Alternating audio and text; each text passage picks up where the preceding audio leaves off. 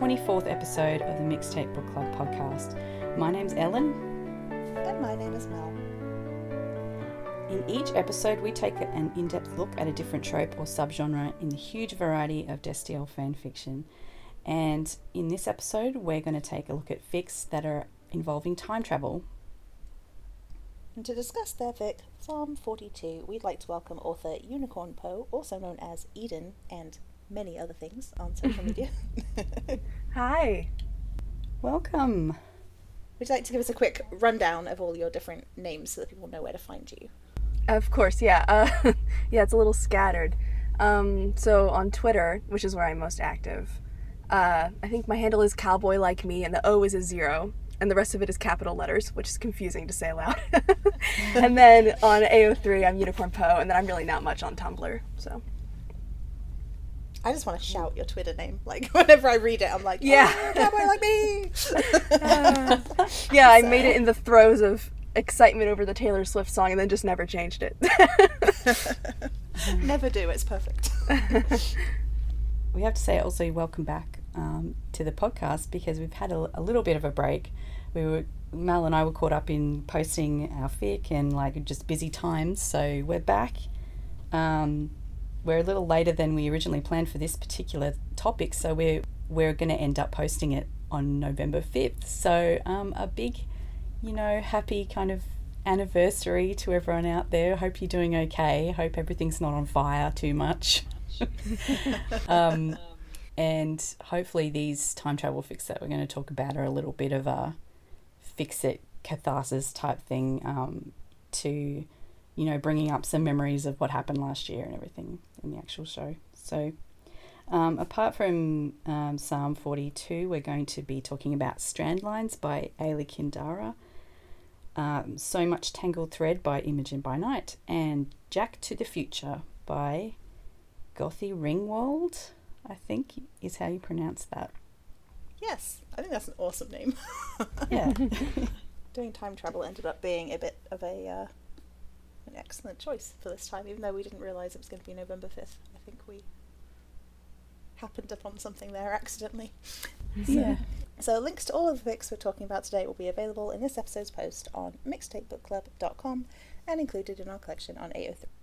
And uh, just to add before we go on, that um, thank you to everyone who entered our the giveaway for our um, birthday episode, and a big congratulations to the winners: um, Jeannine, Leah, Rissa, Ana, and Maggie.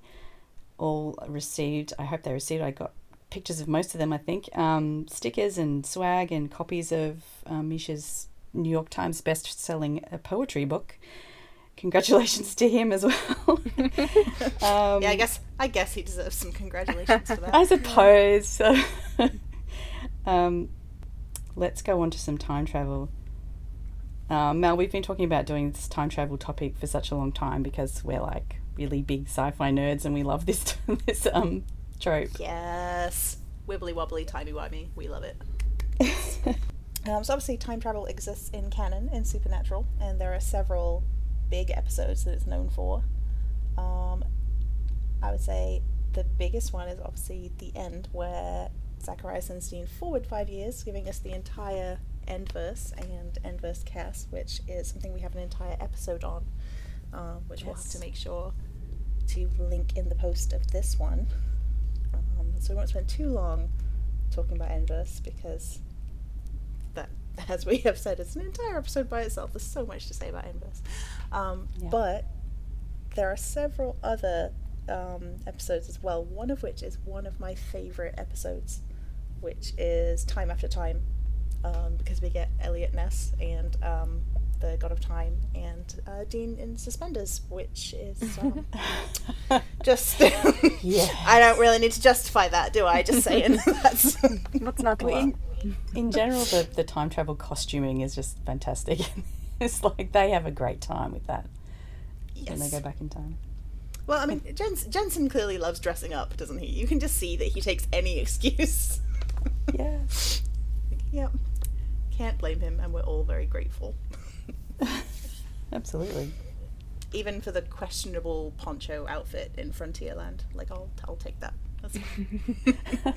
that was a whole gang in itself, though, so that was worth it. yeah, uh, yeah, I'll take it. yes.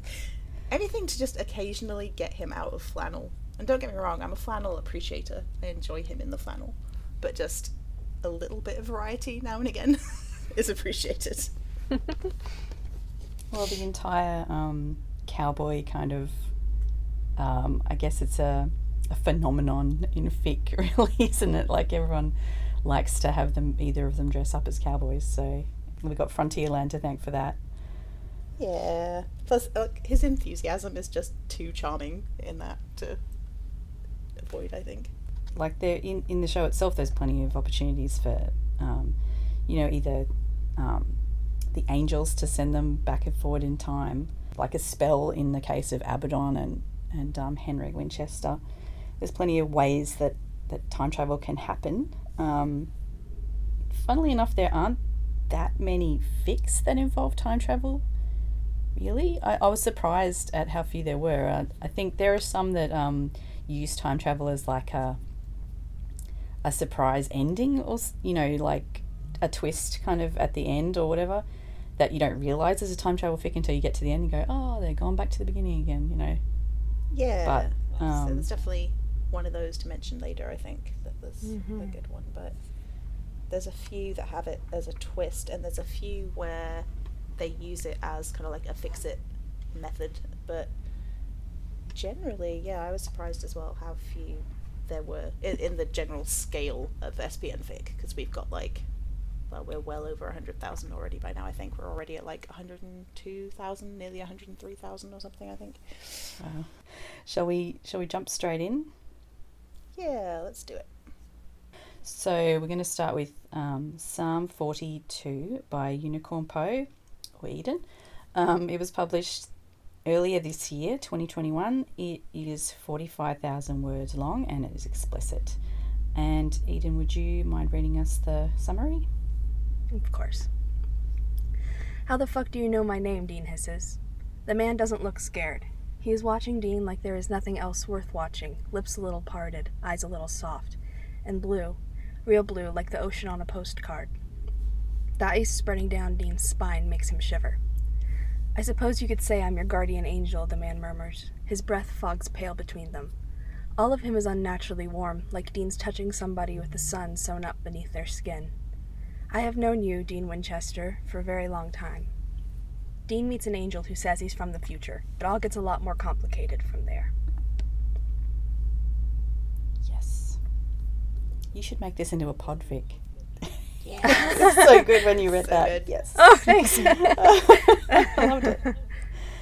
Um, so I I loved loved the idea of this. So basically, I didn't when I first started reading this, I didn't realize that it's the end of the show. Basically, this is this is a fix it.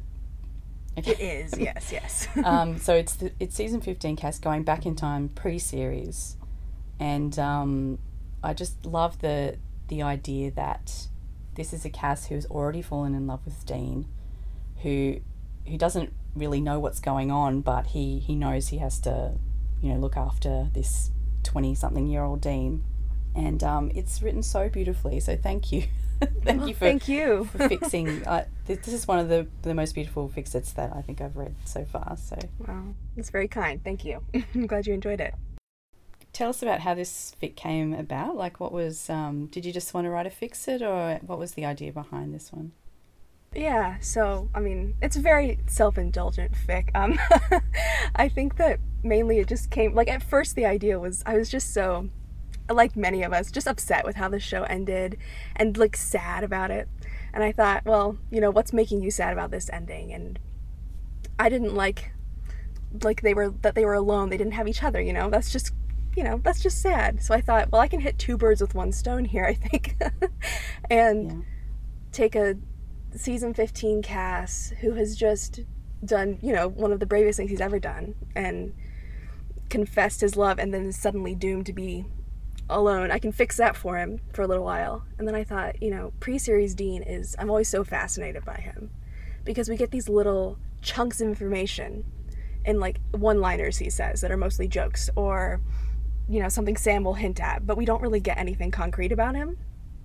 And I mm. found him so interesting, and I thought it would just be really fun to explore that. And then, you know, I sat down to write a one shot, and 45,000 words later, I, I stopped. It's always the way with one shots. yeah. One shots are dangerous. hmm The things that I loved about this actually were, and this is probably going to sound strange, so I need to I need to work out how I'm phrasing this so that I actually make sense.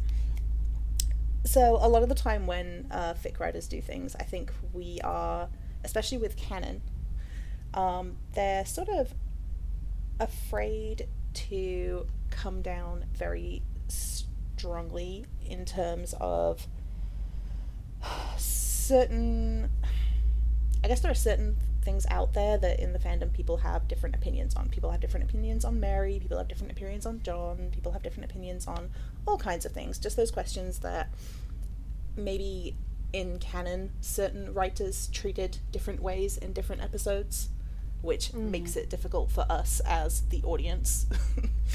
um, because unfortunately we didn't always have the most consistent writing team out there. just just putting it lightly. Though just you know. Um, and I love it when a writer of a fanfic goes, okay, no, this is what my opinion is. This is what I'm sticking to, and I'm gonna hit you around the head with it because that's what I think. Yes. and like, and the thing is, I can appreciate like lots of different opinions either way. So I have read that I have really enjoyed, which have been um, fics where John was a great dad who just made some very poor decisions because of the trauma that he had been through. I have read some fics where he has been a terrible parent and he would never have been any other way. I have read all kinds of different like iterations of him. and I love that this one, straight from the beginning, is just like straight up tagged, you are entering a John Winchester hate zone. like you know from the beginning, Yeah. this is where you're going. so I was like, okay, I can prepare myself. I'm going in. I'm a huge fan of any any story at all where a Cass who has experienced adult Dean gets to meet John. I absolutely love that in any in any form. And this one, I, I don't want to spoil it for anybody who's not read it, but this one is particularly satisfying. yeah, it, it's it's it's very very good, and um, you know, John survives, so it's fine. exactly. Yeah.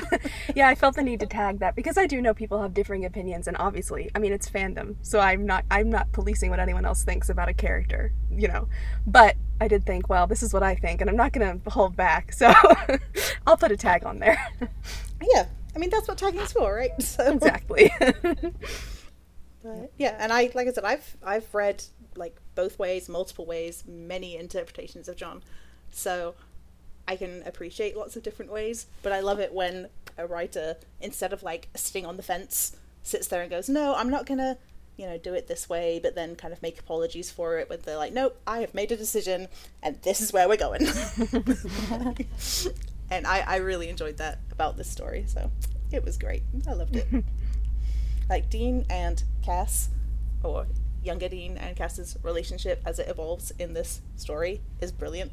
But I also just loved all of Dean's relationships in this story. So his interactions with John and Cass's interactions with John, and then later on towards uh, the end with Sam and everything as well. I, I really enjoyed it. So not just the Dean and Cass parts in this. Thank you. Yeah. you. And we even get, I mean, this is sort of a spoiler, but Whoa, whoa, whoa, whoa, whoa. S- Spoilers. okay, so if you don't want to hear about the ending, I'm not going to spoil the whole thing, but skip forward a little bit. But um, I loved that that uh, Dean got to have a conversation with his future self. I thought that was really sweet. Like, you sort of think about what you would tell yourself if you met yourself when you were 20 or whatever. It was like, uh, like h- how you would take it if you heard an older version of yourself telling you something. You'd be like, what? No. but yeah, I thought it was really sweet that they got to have that. Yeah, and I think it's an interesting question, right? Like, would Dean listen to things from himself that he wouldn't hear from anyone else? like, Yeah. Yeah. I think that's probably an interesting question because Dean's not always very good at listening to other people. Um, so, Yeah. w- would he listen to himself more than other people, or would he listen to himself less than other people? That's the question. Yeah, for sure. when there's sort of flashbacks to to Dean uh, and the way that John handles like Dean being attracted to boys and that kind of thing. Your little snippets of him discovering, you know, things about himself that he d- he he's a bit wary of and whatever. Um, especially the scene with the, you know, the hooker and the lipstick and stuff. Like, hmm I don't know. Can you? How, how did you come about like writing those things in? I, I really loved them. I was just curious. Yeah, um, thank you. I think that uh, I think that Dean's such a multifaceted character, and Yeah. having seen him for 15 years on a show, there's inevitably going to be things that we learn about him that are just never talked about again, and things that are sort of swept under the rug, I guess. Um, and he does that about himself as well. You know, everything he says is sort of like a joke or a performance, I guess, on the surface level. And I think that I just really wanted to explore like what exists beneath that level of performance that he puts on for everyone else in his life. And um, I think Dean, before the series starts, when he's not, you know, he's not as traumatized. He's still traumatized, but he's not. There haven't been, you know, 12 apocalypses and he hasn't been to hell yet. I think he has maybe a propensity toward being more open with himself. And I wanted to see if I could write about that in a way that didn't feel like I was forcing it down people's throats, but also felt, you know, exploratory and like it was revealing something to himself as well, because he is very young in this fic. It was kind of a rambly answer, but That's okay. It was a rambly question. Mal, did you have a question?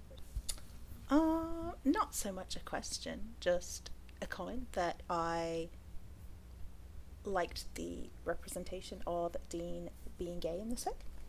I enjoyed that because I, I think there's room for representation of Dean in all kinds of ways in the fandom, and that's Yeah. one that generally is underrepresented. I think. So I enjoyed seeing that. I'm sure there are people who don't enjoy saying that because, like you said, it's fandom. yeah. but you know, I think there's room for everybody in fandom. So, yeah. um, you know, and I think that's something where I, I'm trying to recall like how much I haven't seen a lot of representation for that. I can think of a couple of really good ones, but um, haven't seen a lot of that.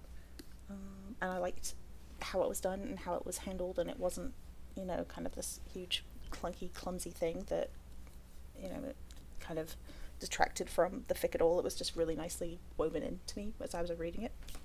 Yeah, I liked it, like that. Um, I guess the discovery that he was more like really attracted to Cass. You know, obviously, Cass was attracted to him. He that that realization that in sometime in the future this guy was going to be into him, and he he wasn't used to that kind of uh, attention. I guess, um, and I guess it makes you think like if all these apocalypses hadn't happened, if they'd met in in more calm circumstances where they actually had the time to um, you know road trip around like they have, they do in this fic, um, whether Dean might have like you know they might have even got together or fallen in love faster or you know that that in this show they had so much going on all the time. There's always someone trying to kill them or you know there's an Yeah. apocalypse to happen or whatever, and um, both in this one and in the, in Strandlines they um, there's not so much going on, so it's a bit more opportunity to kind of get to know each other and stuff.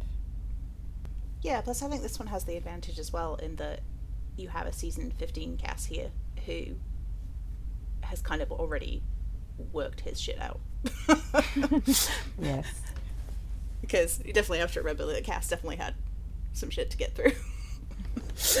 so, and it's kind of, I really like seeing the contrast of that. Like a Cass who has all that experience and all that knowledge already, even if he can't really share it. I mean, he does share little kind of like tidbits here and there. Um, but he already has all of that knowledge already. And in some ways, by comparison, like Dean is so innocent here. Yeah. um, like he almost he almost kind of assumes uh, at various points like he almost kind of assumes that that, that him and Cass must have this kind of relationship or something going on in the future. And in a way that's kind of nice because Dean is assuming that at some point he's going to work his shit out. Like, and you, and you kind of don't want to tell him that like 15 years later that hasn't actually quite happened yet. But no, it's it's a nice contrast, I think, like to see that more developed Cass with the much younger Dean. I really like that. Yeah, I guess he helps him to get his shit together in this one because he he knows that he's it's going to be returned at some point. So, or that you know it's already being returned. Yeah, it's a safe way to do it. hmm One thing I guess we haven't really mentioned yet, which I guess is probably not too much of a spoiler because it does start happening quite early on, is that there is like a whole other side of this story that we don't really necessarily get to see very much of, but is happening simultaneously where season 15 Dean is obviously trying to get his Cass back. um, so there is a whole other storyline happening, but there are flashes of that that occur in dreams um, that younger Dean can see, um, which the reader can kind of start to cotton onto when we get these little like you don't necessarily realize exactly what's happening to start with. Um, It could just be could just be a number of things, just kind of nightmares or or any kind of thing. But you know, when once you kind of start to put the pieces together, it becomes clearer what's happening. But I kind of liked that, like the the little like angsty part of me. the just first time I read, like when I finally worked out what that was that he was seeing, I was just like, oh no. oh, I was like, it oh. hurts. Give me more. Oh, hurts so much. Yeah, it's painful to write. Oh. like I hate it. Must find more. if if you're having a bad like November fifth and you and you you don't like want to have all the memories of that come back, um, maybe just leave this one for a little while before you read. it. but if you if you want to get right back in there and remember what it was like a year ago, um, yes, get right on this one. just just add a It new tag hurt. just for the day. Leave it till the yeah, sixth. maybe. leave it till the sixth, yeah. Do not read But- on November 5th. But it does have happy ending. Like the ending is is, is good. It's hopeful. Um, Hopeful, and yeah. happy. Yeah. Yes. So the a- it's gonna hurt, but you're gonna like it. I love the potential of the ending though. Like we don't necessarily really know what happens after they get back. I mean, we can assume, but obviously, Dean and Cass do pretty well after they get back because they seemed to kind of work their stuff out pretty quickly Yeah. once Dean got there. Um, but obviously, we don't get to see very much of that. But you did make a series, so I'm hopeful that we Yes, might. yes, yeah. Tell yeah, I'm us- working tell on us that. What's happening? Yeah, I'm working on a, a second part that's much more low stakes and less angsty, and it's shorter as well, but you know, it's taken me a while, but it's coming. Don't lose hope. Yay. yeah. Is that going to be like a future um, thing or like a Yeah, it will be. Yeah, it's in the future. Um, okay? like very close to the end of this fic. Yeah. Awesome. I'll look forward to hear what happens next with them. Um, actually, before we go on to the next one, I was going to ask about the title of Psalm 40:2. Um, I, I was looking it up earlier, and it's one about, you know, being pulled from the pit and, and set on firm rock. Do not withhold. do not withhold your mercy from me. Yes. Yeah. I knew Sunday school would come in useful one day. yeah. Um, Tell us about the significance of choosing that for the title. I I think that there's just a lot of poetry to the fact that when they first met, Cass was saving Dean, and um, I wanted to sort of replicate that in their, I guess, second first meeting. Um, because Dean isn't in hell in the beginning of Psalm 40:2, but he's not in a good place either. And Cass doesn't save him physically, but, you know, metaphorically he does. And I think that the actual Psalm 40:2, the song, is emblematic of that. And I just, I liked, I, I thought it encapsulated what I was going for with the fic. Yeah, I think it's very fitting, actually. I like it. It's a very Destiel kind of a a Bible passage. For sure. Yeah, and there's also a song by the Mountain Goats with that as its title. And the lyrics of it are just so it's perfectly suited for Dean Cass. It's kind of insane. But that was also playing in my head while I was titling it as well. ah. Brilliant. I love a title with a double meaning. Oh, yeah. I think it's really fascinating why people like title things the way they do because it's always like one extreme or the other. Like you'll ask someone and they'll have some like deep, thoughtful, real reason why they titled something. Um, or it'll just be like a pun or something they thought of like five seconds before they whacked it up on AO3. That's that's usually me. Like full disclosure, that's usually me. Yeah, I'm usually the second, but something happened here. I'm not going to question it. No, go with it. It works really Yeah. well. Yeah, we've had some um, panicked title discussions just before um, art claims times. Yeah. yeah. it's like, oh shit, I got to give a title. oh my god. Okay. Jeez. We've just been referring to it as the fic for the past four months. Jeez. Yeah, yeah. you know, my Pine Fest or yeah. Yep.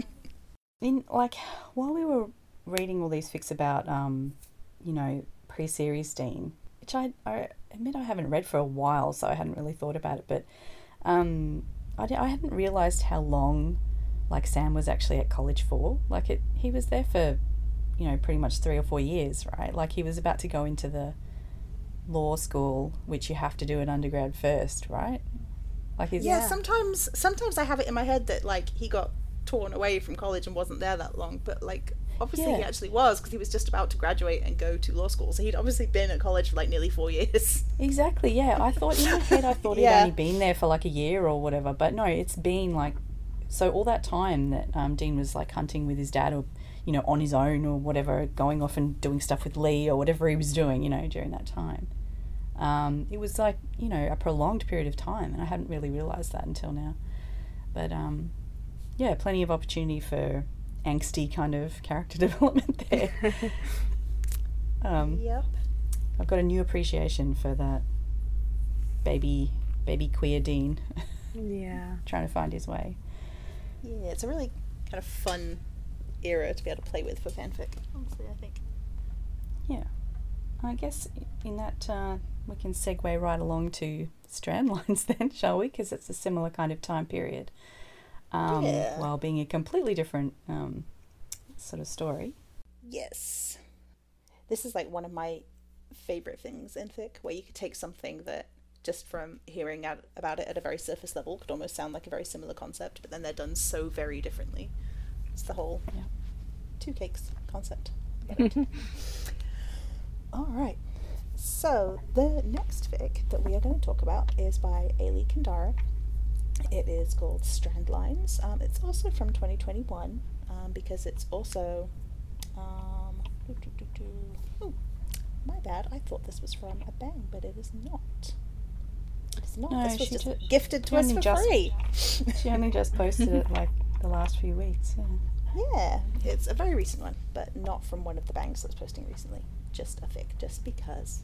So thank you. um, so, uh, but it was from September 2021. It is just over 40,000 words. I should also say that this one is also explicit, just in case anybody was looking out for that. And the summary goes like this It's September 18th, 2008. Castiel is being deployed to rescue Dean Winchester from hell. He lands in Dean Winchester's motel room in 2003. Things go from there. Short and sweet. No, not really much in the way of spoilers there. Um, yeah. Starts you off right at the beginning, but I mean, it tells you where you're starting from, and ooh, yeah, it starts right. off pretty much exactly as you'd expect with that concept.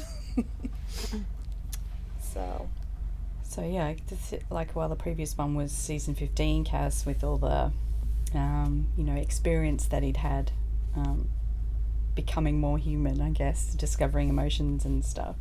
This one is definitely season four, Cass. Um, very angelic and, um, I guess, not really understanding what is going on with humans at all.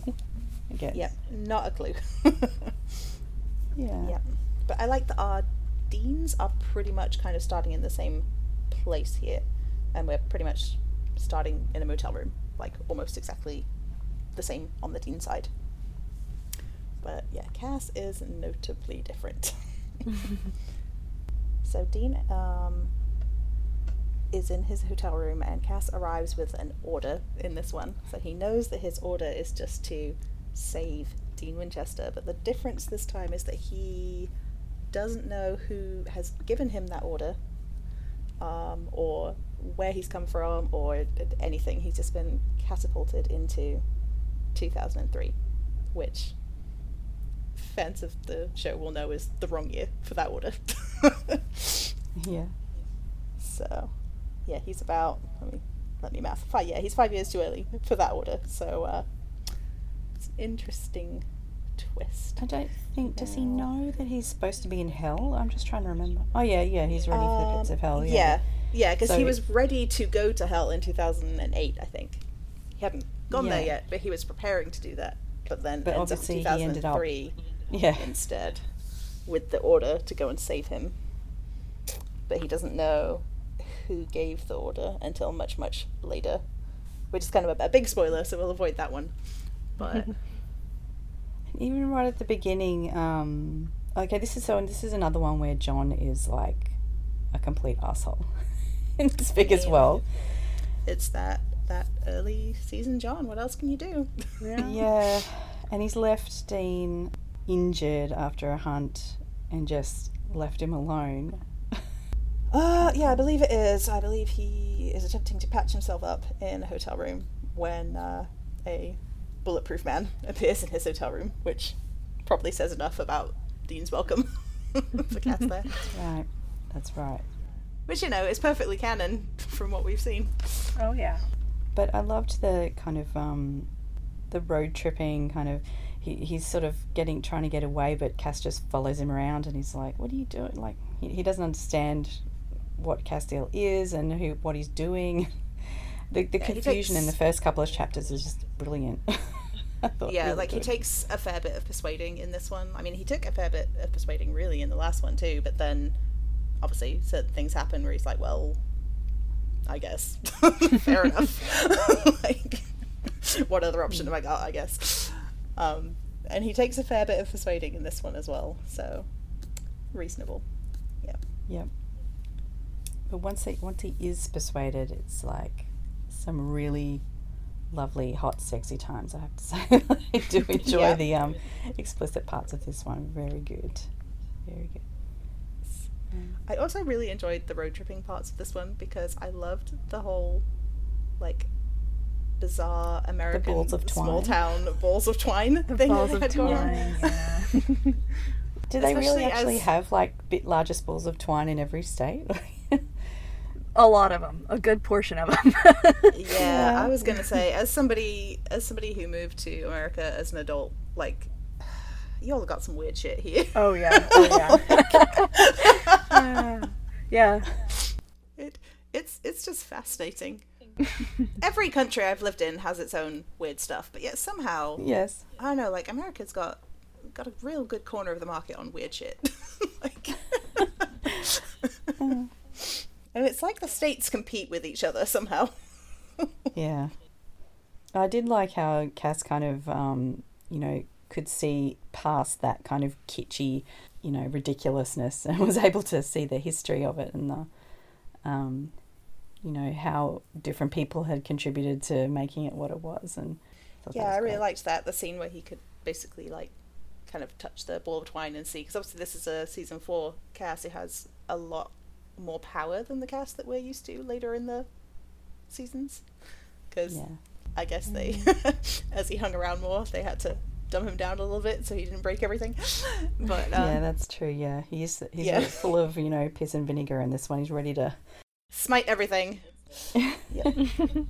so, but that was a, a, kind of a cool little way of, without having to have him kill everything around, just remind us how powerful he actually is. Actually, that he could just like touch this ball of twine and tell us this entire like history of it and all this cool stuff. Yeah. I liked it. I liked it. It was a cool touch. Yeah. It was also incredibly nerdy, which was just very Cass. like, like even though it was season, even though it was like a season four Cass who doesn't yet have as much personality, like you could see that that personality was was it was already in there. Like it was it was waiting to come out. Like that nerdy angel is in there. Yeah, yeah, I love this Cass because you could already tell like how much he loved humanity and how much he loves humans. He's just fascinated by them, which is something we know about our Cass. But um, I love that it was sort of revealed earlier in this season four Cass. It was so charming. I just love him. And he goes to ev- like even when he and Dean sort of split up for a little while, he goes and visits the other ones anyway, just to see what's going on with them. He's curious He's like, about yeah. them. And then even at the end, the very, very end of the fic, there's a callback to the balls of twine where it's mentioned again, and Cass is just like, yeah, let's go see all of them. like, let's go see all of the balls of twine. Like, so I guess this kind of turns into almost a case fic by the end. They've got to work out where where John is and what he's up to, and um, this also has like a pretty amazing confrontation scene between Cass and John. um, Again, I'm two for two this week. Yes. yes, but yeah, very satisfying. Um, oh, I would have loved to have seen them do that in, like you know, the one where uh, that one where John gets pulled for like I don't know if was that season fourteen, when they had that thing that brought him forward in time. Yeah, yeah, Lebanon. I think. Yes, The 300th episode. Oh, they have so much potential there. Mm-hmm. Like, definitely. like I don't think it's that much of an unpopular opinion to say I was kind of disappointed by that episode. Oh yeah, Like, me No, too, I for was. sure. the the concept they had so much like yeah so much potential but yeah They they just wanted to bring him back for nostalgia's sake rather than actually story progression. Yeah. I think that which was a which shame, I but I love him yeah I love him as an actor like yeah, he's he's Oh, brilliant for like sure. bring him back anytime you want just Yeah. yeah just We just want to love to hate him, you know. exactly exactly and he's so good at that though oh yeah. He's, are you saying he's got like an asshole face? Like, that's mean. No. I mean he kind of does though He can turn it on. He can turn it on. he can Yeah. he can like anybody who's seen him in The Walking Dead like you know Oh, he can yeah. really yeah He's a great actor because in real life it sounds like he's like a real cinnamon roll. Like he sounds like a really lovely guy. Yeah every, everything I've heard he's super sweet in real life so Oh, I mean, it's it's a good actor for you, I guess. hmm yep. But yeah, wasted potential on 300 there, unfortunately. But hey, Yeah. that's what fics for, right? Yeah, well, these these two definitely do a good job of um, having a bit of a, you know, ass kicking confrontation between Cass. I mean, he's he's very, um, you know, by the time they get to actually meeting up with John, he's already, you know, decided that he's definitely a guardian angel for Dean, and he's gonna he's upset with the way that John is um, treating him. So, um, yeah, you can sort of see that shit's to go down before it actually they actually get to it. But when it does, whew, yeah, Yes. So it's not just that it's Heaven's orders protect Dean. It's it's also Cass will protect Dean. yeah, so you he, get he is like definitely going to do that. Yeah, yes. Yeah, and I can't, without giving spoilers, say my absolute favorite part about that scene. But Whoa, whoa, whoa, whoa, whoa. Spoilers. I just love the absolute like assholery of them involving Adam and then making John basically just yeah, he gave Dean up Yeah. to save yeah, Adam. Yeah. just just yeah, brutal. That was awful. Yeah. Yeah, Mm-hmm.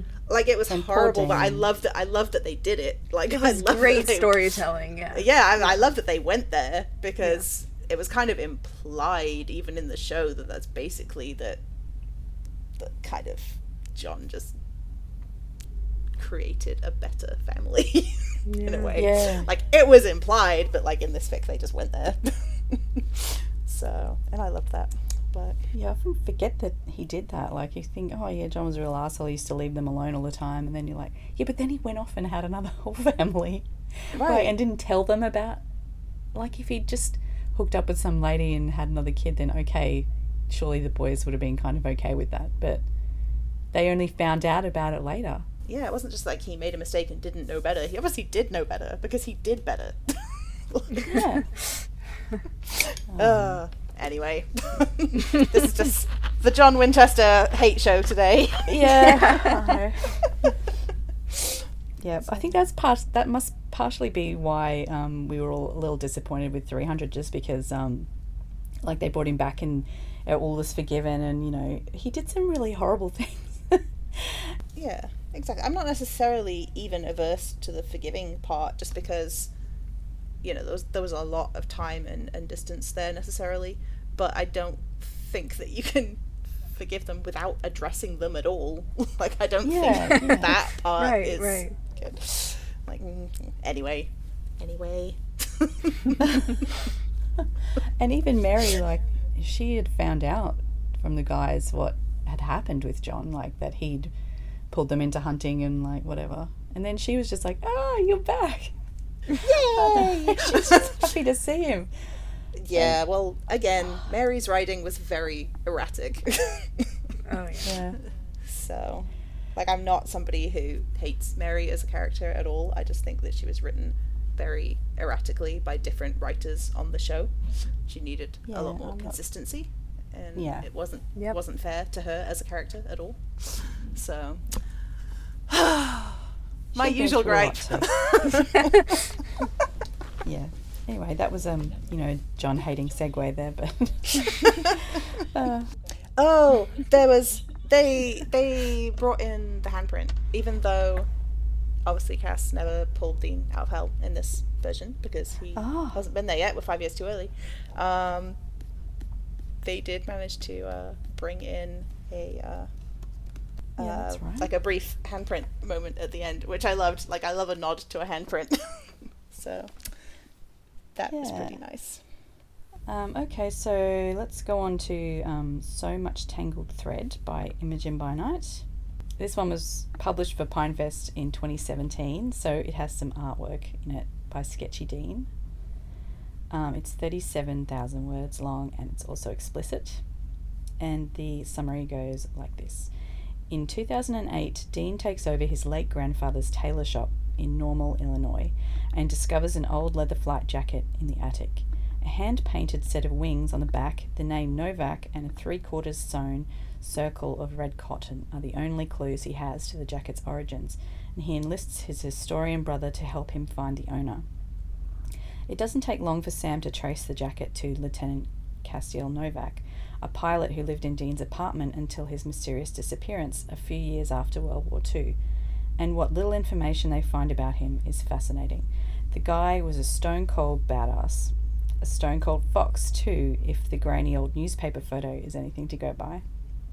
It's to be expected that Dean idly wishes he could have known the man as he closes the annoyingly unfinished circle of thread on the jacket. Less expected, however, is that wish coming true. So, um, this is an AU, obviously. It involves Dean putting on this jacket and being thrown back in time to his same apartment um, in the 1940s Yes. and meeting Cass there because this because he uh, when he goes back to his own time um, time passes more quickly um, there's a, a really beautiful like this is perfect for Pinefest because there's just this undercurrent of pining on Cass's part mainly um, through the whole thing because he has to wait like months for Dean to come back when for Dean it's only a few days so it's a bit kind of I was going to say it's a bit time traveler's wife, but it's not because that's like all out of order. This is a, this is still in order. It's just um, yeah. Okay, I don't know where I was going with this, so you go, go, let your words out. Nope, nope. I'm going to see if Eden has any thoughts if if, if they've read it. oh yeah, yeah. This this is just such a beautiful fic. Um, I love historical AUs, and this one is done so well. Um, I agree about the pining. Oh my goodness, I was just I read the whole thing in one sitting because I couldn't put it down. Yeah. Um, yeah, I love the the element of uh, them being in the same place but in different times. I think it really just highlights a how well they suit each other, and b just you know what is going on in those different times. It's it's very well researched, I think, and it's just lovely. Yeah. Okay, th- those are my thoughts. I had to gush too. So I absolutely adored this fic, and one of the reasons why I loved it. Um, so a lot of people who listen to the podcast from listening to me will know that at least half of my family are British. Um, my grandfather participated in the Warsaw Airlift, which is um, Oh, where, wow. which is what Cass is in at the beginning of this story, which is quite fun for me. Like it was very fun to read something like the way that um, the author Imogen by Night, who is known as Cass on Twitter. So, hey Cass. She created a new um, new plane, new crew, everything, and, and basically inserted them into the Warsaw Airlift for this because she didn't want to overwrite anybody who was in it, which I thought was a very respectful way of doing it. Um, and I, I really loved that, but I also I loved the representation of having that real historical event and having somebody who was in it, but it wasn't it didn't overtake the whole fic. Like it was a, a nice kind of background to it without the fic being about it, if that makes any sense. So that drew me in like immediately straight away and like just threw me into this whole story. Like she, she had me from from like the very first scene um, where we're literally in the middle of it with Cass and his whole crew. Um, and you get to see kind of a little bit of, you know, the the I will say trauma that, that Cass probably develops from the war from that. Um, but it's not I will say it's not um, graphic in a disturbing way or anything like that. You're def- you're definitely kind of seeing it with Cass. There's nothing kind of described that I think is needlessly graphic in this. Um, it's done in a very respectful way, I will say again. But again, it's also really good. Like I found it really gripping. Like I'm usually when I'm reading like uh, Dean Cass stories and stuff, I'm actually kind of like hurrying along to get to the point where they meet and stuff like that. That's that's the point that I'm interested in.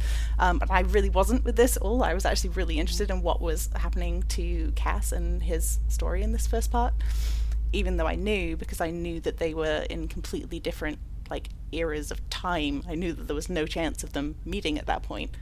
Um, I was still really interested into it, so I was just absorbing every moment and wasn't rushing at all. So, yeah, I loved it. I also have this strange soft spot, though there's not many of these, I don't think, but a strange soft spot for stories where Dean is a tailor or um, works with his hands in some way that is not necessarily a mechanic or one of the usual kind of ones that we see routinely all the time. Um, like one of one of my favorite um, verses ever is the laundromat verse. If anybody has read that one, um, where Yeah. in that one Dean owns a laundromat and he does a lot of you know laundry just to state this to state the obvious.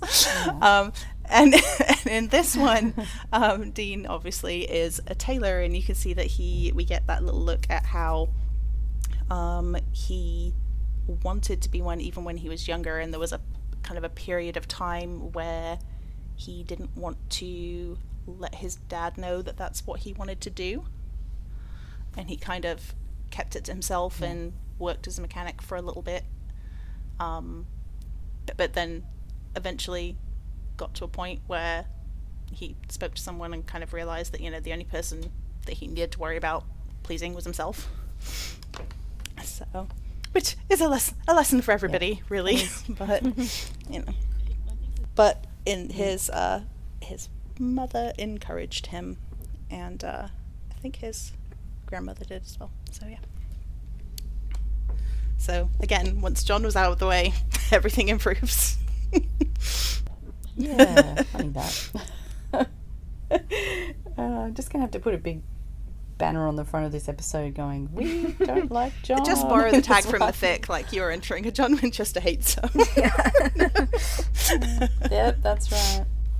uh, Yeah, so I, you know, speaking of the um, the differences between the two times, I thought that was not only sort of the well researched, but also I f you really get a sense of how things were back then because of the food rationing and how he hasn't had like certain meals, like certain foods for, like he hasn't had chocolate for like months and months or something, and um, you know, we we have so much to be thankful for nowadays. We've got any basically anything we want to eat is available, you know, and Dean's able to take some food back to him, um, and he's and they have a, a feast or whatever.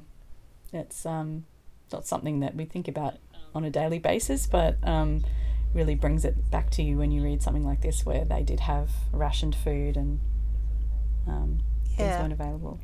the other like stark difference um, in the times as well that like jumped out at me is that um, when Dean first goes back and Cass is smoking, and Dean makes a comment about um, um, about cigarettes killing about cigarettes killing you. Yeah, Yeah, and Cass you, says yeah. something about that Yeah. being like a a rumor or like an ad, like a like a, a gimmick or like something like that and uh and Dean has to like point out like no no that was that was true. They have they have warning labels on them. And Cass is like oh okay. Which I quite I quite liked. So then you have Cass kind of like quietly like cutting back on the smoking in the background of this fic. Just like ah so yeah that was that was interesting to think about because that was very much a thing back then. So which is very strange to think about now. Yeah, like but it does with the way things are now Yeah. Well, see, apparently people still don't ever um like take into account health, you know, recommendations. well yeah some things never yeah, change yeah. apparently but you know There's always people who don't agree or don't believe it. There's a lot of um the, a lot of the angst kind of pining in this is driven by the two of them not talking to each other, like not like withholding the way they're feeling, or they you know they say something that's misunderstood. As in just about any fic involving these two, there's always some kind of misunderstandings that happen. But um, even right to the end, after things, after the time travel thing is kind of resolved, they're, they're still not telling each other. yep they're they assuming feel. assuming what the other one And- thinks yep yeah, yeah. And by the by the end, I was sort of like, just get together, just kiss each other. um, it gets frustrating towards the end, but you know when they do, when they when it all comes together, it's so worth it as as always. I think feel like this happens a lot with Pinefest fics in particular. There's a lot of that kind of Yep. Uh, Miscommunication just and pining just Yeah. go together. yeah. Just Yeah, and that mwah. third act conflict swoops in there and Oh Yeah. yeah. I think that's why Pinefest is one of my favorite bangs because they're always going to just dive in there at the last minute and hurt you Yeah. just that little bit more. Uh, we're suckers for punishment. yeah. As long as you give me a happy ending. Like I'm a sucker for a happy ending, but like I will let you do things to me on the way there. Like- Definitely. I think one of my favorite things about this story actually is um, when you take a step back from it, it's actually quite a fantastical, like magical story. Like it's a almost fairy tale level, like magical story. Like essentially, there's a magic jacket and a witch and a like a time traveling jacket. yeah. But when you're in it, the way it's written, it doesn't feel that way. Um, it, it, it's written in such a way that it feels very real. Like it doesn't necessarily feel like a, a magical fantasy type story. It's it's just like there's mm-hmm. there's just this very real mechanic of something that's really happening. so, Yeah. which I thought was a really interesting way of doing it because Cass could have taken it a completely different way and done it in a very kind of whimsical, kind of fantasy kind of way, which would have still been a very good story. It just would have been a completely different story. Yep. And I can't think of too many other stories that take that approach actually. So that was that was quite unique. I liked it. Oh, one thing I don't think that we've mentioned is that Dean is also a veteran in this one. So there's actually some discussion Oh, yeah. between Cass and Dean um, about PTSD in this and how they can kind of understand each other a little in this, um, which I think is kind of an interesting kind of mirror a little bit for how there are definitely things about each other in canon that Dean and Cass understand that necess- other people don't necessarily get. Um, Yeah. and I quite like that. Yeah. Especially uh, from Cass's side of things, where he probably comes from an era where stuff like that just was not talked about. Yeah, I think he does mention that at one point, doesn't he? Like that he has some trauma that he tries to push down because it's not people don't understand Yeah, and Dean. what he's been through.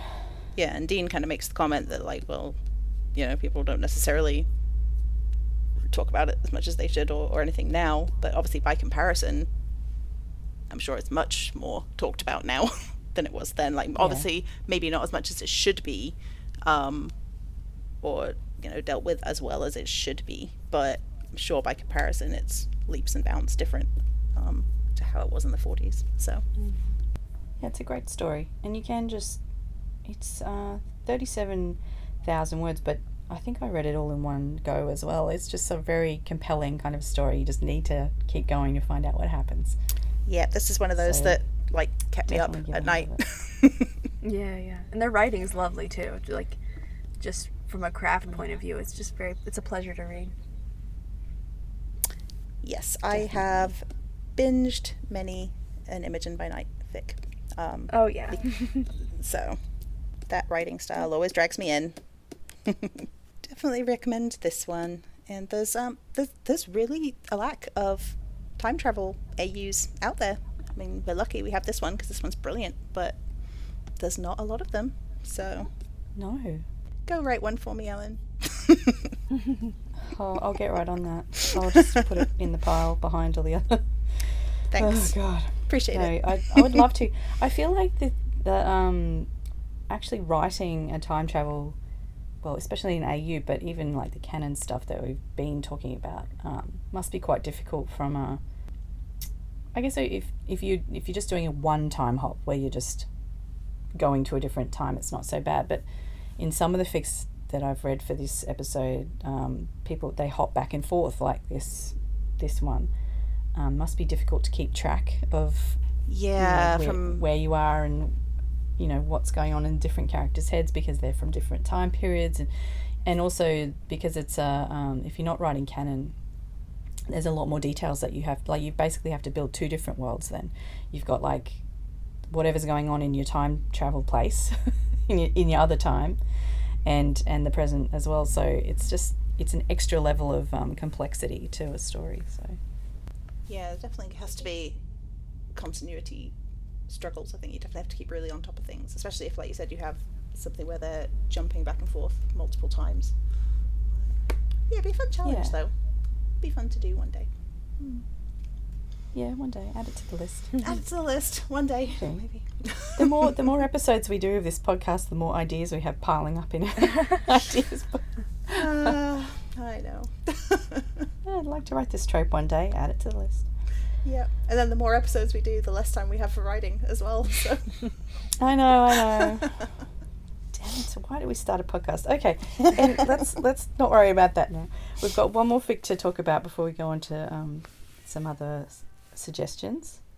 So the last fic that we will talk about today is uh, quite a bit shorter. So um, if you don't have time for one of the chunkier ones that we've talked about today, we haven't talked about any any monsters today. The others were all kind of about around about the same length.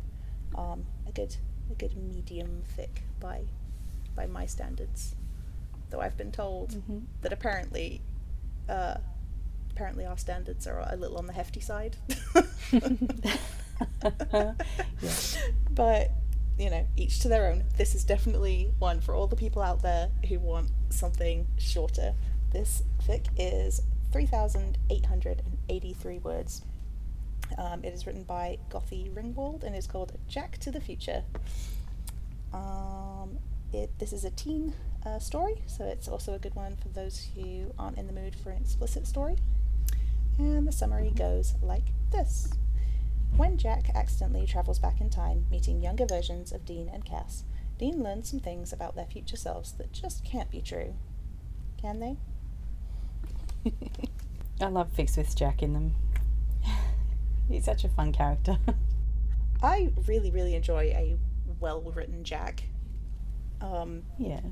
th- there's like two levels of Jack. I enjoy Jack as a character, um, and I think he's great to use in fics. But then there's like a next level Jack, where you like actually really get into the character like beyond a surface level, um, and then I think then just just perfect. Chef's kiss, wonderful Jack.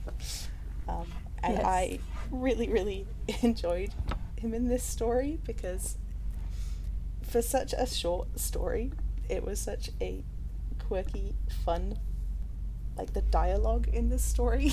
like I could, you know, sometimes you, Yeah. you know, sometimes you just read a fic and you can hear it, and that Yeah. that's that's what I liked about this one. I could hear the entire story.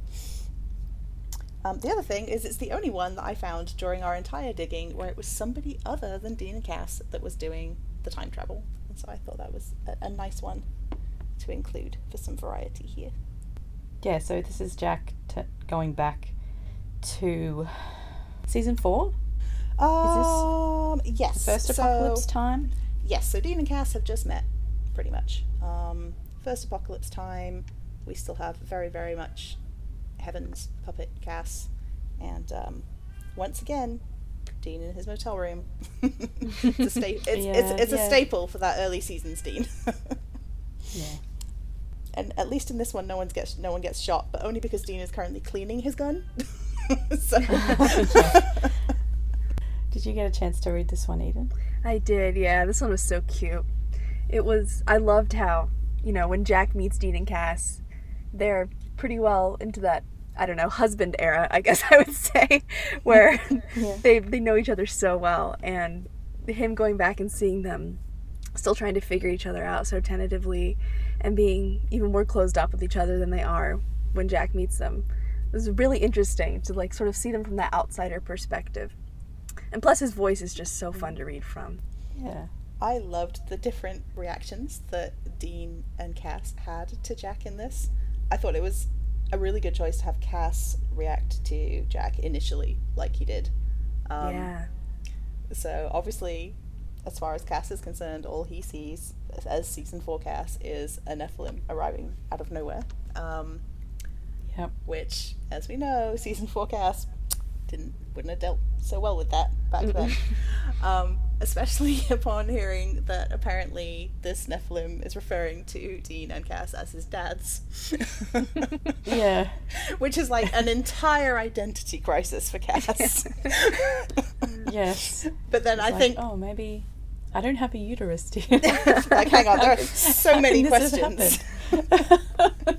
so many questions for Cass at that point. But then I think my favourite part is that Cass Cass has that reaction, but then Dean, despite all of the other questions that he could ask, mostly just seems offended at Cass's reaction. yeah. it's like, hang on, there's a whole lot of other stuff to deal with, but excuse me. Like-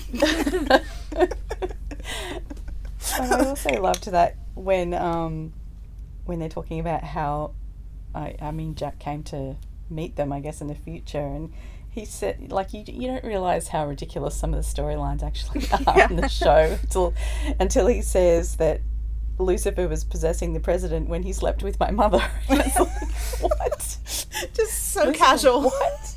And I think I don't know. I don't even even know if Lucifer had been on the show at all by the time like this, you know, in this time period that they've they've visited. So Yeah, I Oh, get get the crazy. impression that yeah, Dean certainly hasn't met him yet. like as a as a concept, he, he exists, but yeah. yeah, yeah, exactly. Yeah, it's just um yeah very funny in the little nods to future events that past guys are just like what? And again, we have even although it's not explored in as much detail as in the other stories, we have another like John Winchester's A plus parenting going on in the background of this one because one of the reasons why Dean softens to Jack is that he notices the way Jack is flinching at the way Cass is referring to him. Um, Oh yeah. and recognizes it basically as like something in himself, which is so again, it's there. Yeah. yep. It's always there. So, aw, poor Jack. Yeah. Yeah, it's such an interesting flip from the way Dean and Cass reacted to him in canon meeting. It's like they almost switched positions with Yeah, yeah. That is- I yeah. found that interesting. yeah, that is very interesting actually. Mm-hmm.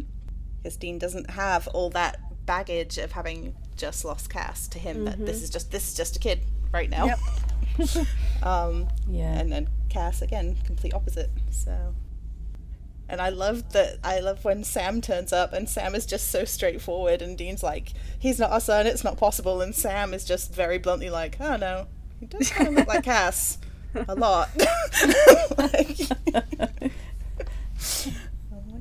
Um, I was just going to add that this story is based uh, was actually written based on a on artwork. So there's at the end of the story there's a link to um, the little there's a little comic strip by Archer Vale, which is um, really cute. which is um, what It's the story was written based on. It's only a shorty, so there's not much else to say about it other than just go and read it because it's super cute. yeah, we can't we can't really like if we discuss it much more, we'll we'll spoil it. But um, oh, I did like the little detail that this all comes about. By the way, there's no deliberate going back in time for anything wibbly wobbly, timey wimey. Jack just drastically misjudged when he was attempting to jump back before the moment where he broke Dean's mixing bowl. Which We just missed it by like 12 years or whatever. yeah, that just makes it all the more charming to me. Like. He's just got those poor like little kid reflexes and unfortunately that translates to time travel in his case. Yeah, I mean he's only three, so you know. Bless.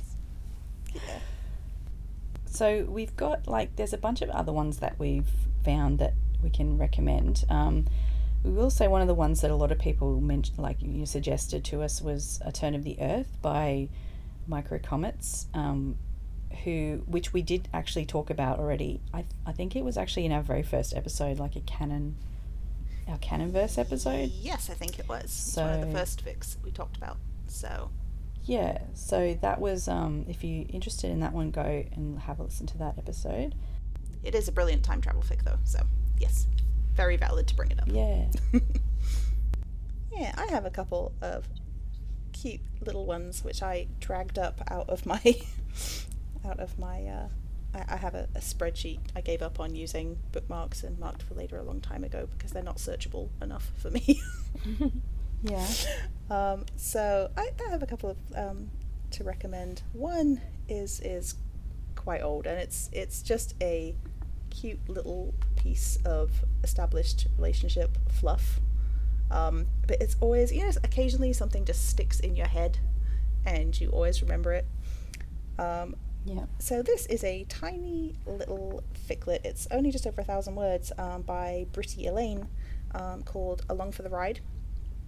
Um, and it's basically an established relationship story where Cass realizes that Dean um, is incredibly sad because um, ACDC had to cancel the rest of their tour because Brian Johnson's told him to stop. Doctor told him to stop touring because of his hearing loss. and he's and he's incredibly sad about it. Um, so Cass uses some of the last of his grace to zap Dean back in time to the 80s to go and see ACDC live. Um, Oh, it's very, sweet. it's yeah, it's very sweet. It's very cute. Like th- there's not much else to it. It's just this cute, fluffy little, fluffy little piece.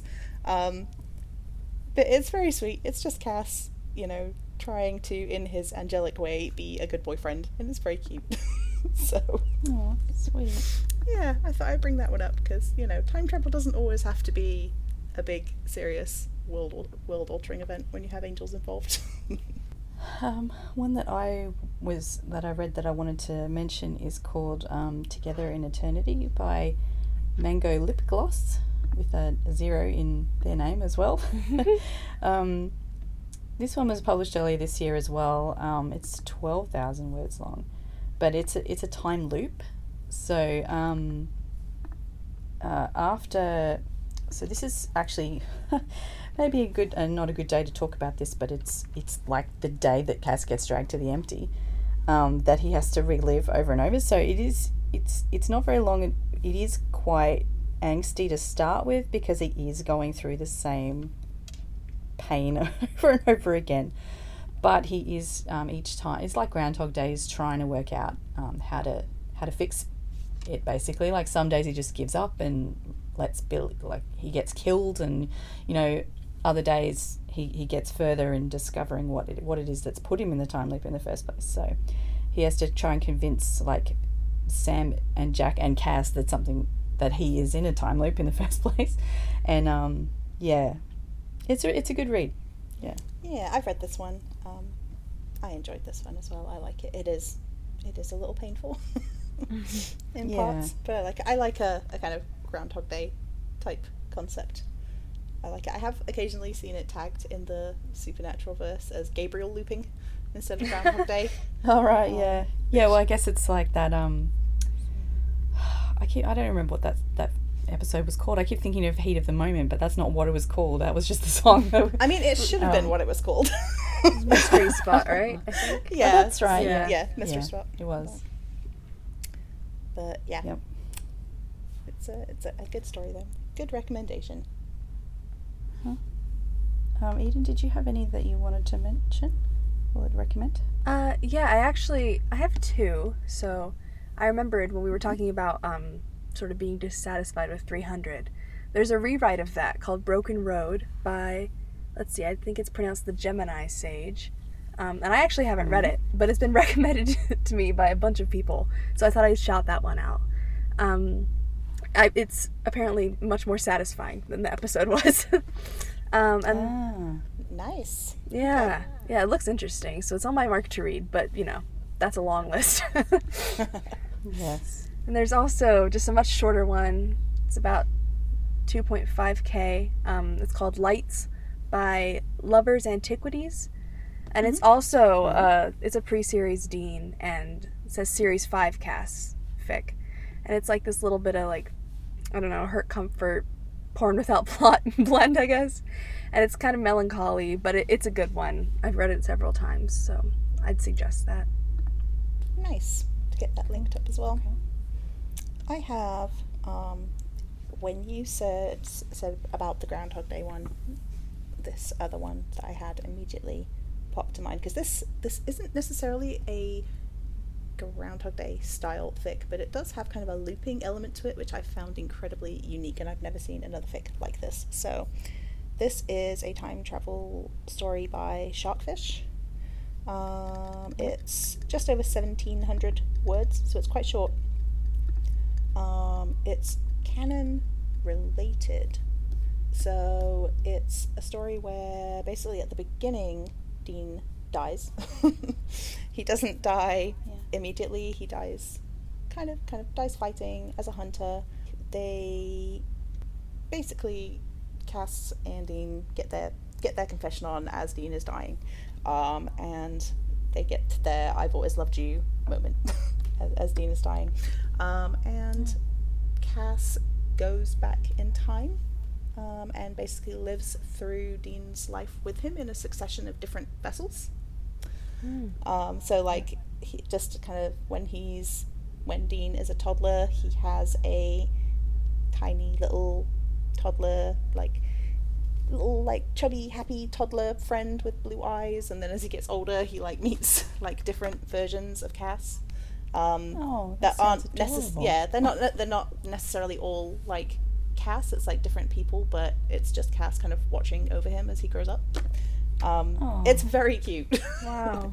I liked it. I liked it a lot. I think it's adorable. Um, but the thing that I found unique about it is that it does kind of loop like the last few lines of the fic are the and are the same as the first few lines of the fic. So it's just a loop that obviously when Dean once again gets to be his hunter self and they get together, he then um, Cass can't follow him into the afterlife, so he bends space and time again and just decides to go through it all again. Oh, hmm. oh that's heartbreaking. Wow. okay. Cass, Cass, Cass can't let go, so he just keeps going. so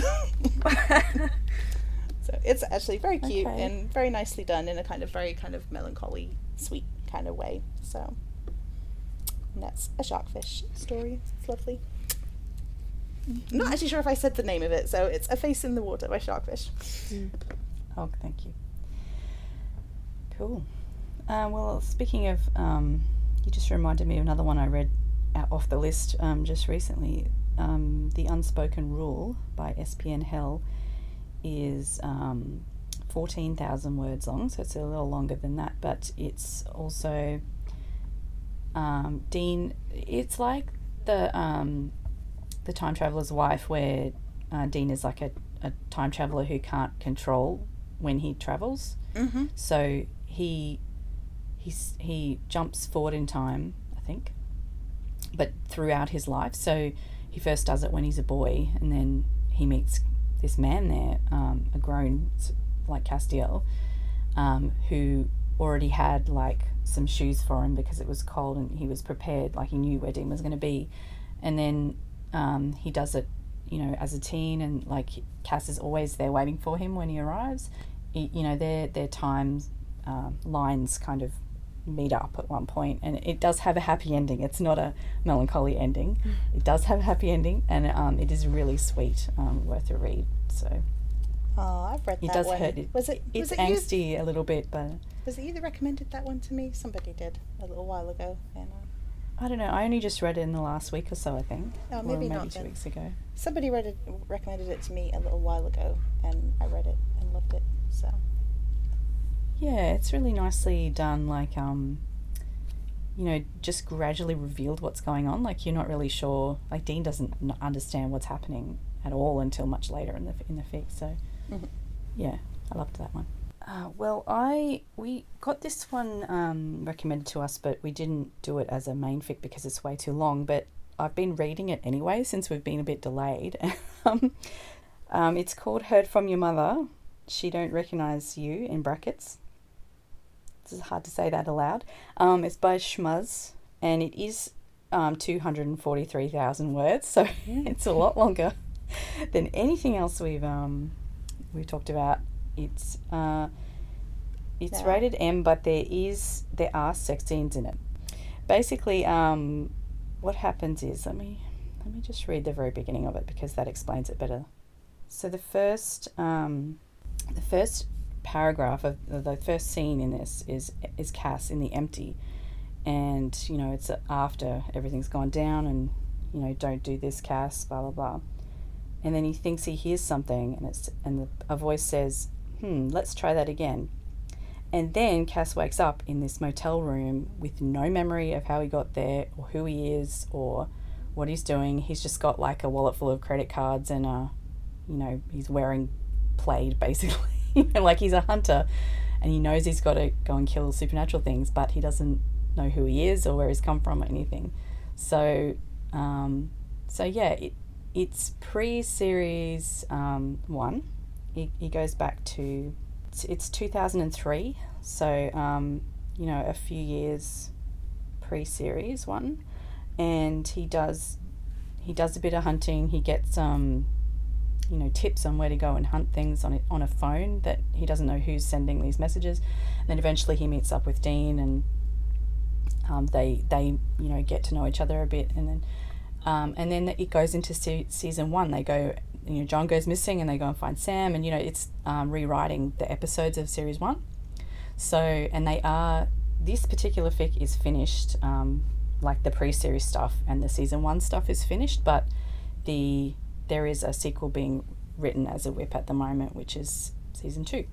So cool. um, yeah it's worth a read. It's really interesting um, rewrite of a lot of the episodes that um, I think the author leaves notes saying that they were hoping they could do you know give some of the sideline characters a, a better go. Like um, some of them just got thrown out and didn't really get a good go in, in each of these um, episodes but they're bringing them in in a slightly different way. And um, it's it's really well written and, and enjoyable. I mean I'm about three quarters of the way through this first one and I'm really liking it so. Very nice. I'm gonna have to sink my teeth into that one at some point when time allows. Yeah, it's very long. I haven't written, I haven't read like a, a super long fic in a while, and I'd forgotten how you sort of read it, reading and reading, and then you're like, oh, I must be getting halfway, and then you have a look, and you're like a third of the way into it. like, oh, okay. but no, it's it's I'm am enjoying it. it because it's written like each of the episodes is is like a chapter, so it feels like the sort of thing you might be able to put down and pick up if you really wanted to. Like you don't have to read the whole thing in one go. So Yeah, I've gotten really bad at that with fics. Like I just keep reading, and then like time happens. it's it's Yeah. bad. It's bad when you have like a job. so I'm like, oh, oh no, I have to go to work in like two hours. So, yeah, whoops. Yeah. Excellent. All right. Any any others that we wanted to suggest, or are we done for now? I think we're done for now, but there will be, as always, an expanded list of fics um, on the blog for anybody who wants to dig around and find some more time travel. Um. So I guess we need to say a really big thank you, Eden, for coming to talk to us today. Oh, thanks so much for having me. It's been a lot of fun. Cool. Um. So what are you? You you've just started posting a, a new work, right? In the last week or so. I have, yes. Things. Yeah, maybe Do- would you like to tell us about it? Do tell. it's perhaps not a good idea. I'm in the middle of the end of a semester though, and I just needed something to take my mind off things. So it's an AU. Oh. And I haven't really posted a proper AU for this fandom yet, but it's like it's a historical like 1800s western type thing. oh. I'm excited for it. Yeah. yeah, it's a lot of Excellent. fun. Sometimes that's what you need in life, though. Like when life is busy and and hectic, and you just you need a distraction. It's not the most logical because you don't have time, but it really helps. right, right. I was like, oh, you can work on this when you're too stressed with studying, which is not really the move, I don't think. But you know, whatever. in all that spare time you get when you're right. It's it's not logical, but I get you. Thank you. Oh, well, I hope think I hope your um, end of semester isn't too stressful and you get a chance to, you know, enjoy writing it. Yeah, Thank you very much. Um, so if you uh, anyone wants to get in touch with us to tell us about your favorite time travel fic, uh, you can um, find us on social media under Mixtape Book Club, or you can email us at contact at mixtapebookclub.com, or you can join us in the Profound Bond Discord server.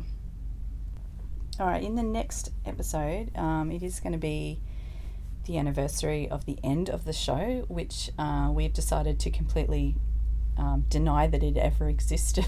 like the, the finale does not exist. And we're going to um, read and talk about some fics in which the finale does not exist. yeah, finale denial. Yay! So, um, yeah, canon type fix it's next time. So, thank you very much for listening, and we'll talk to you again soon. And as always, remember that the story isn't over until we say it is.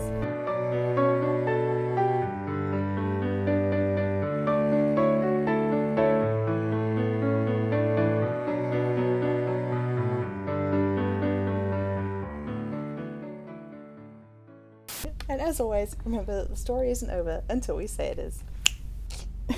There it is. There we go. I think my awkward finger guns may actually have been audible that time. I'm sorry. nice touch.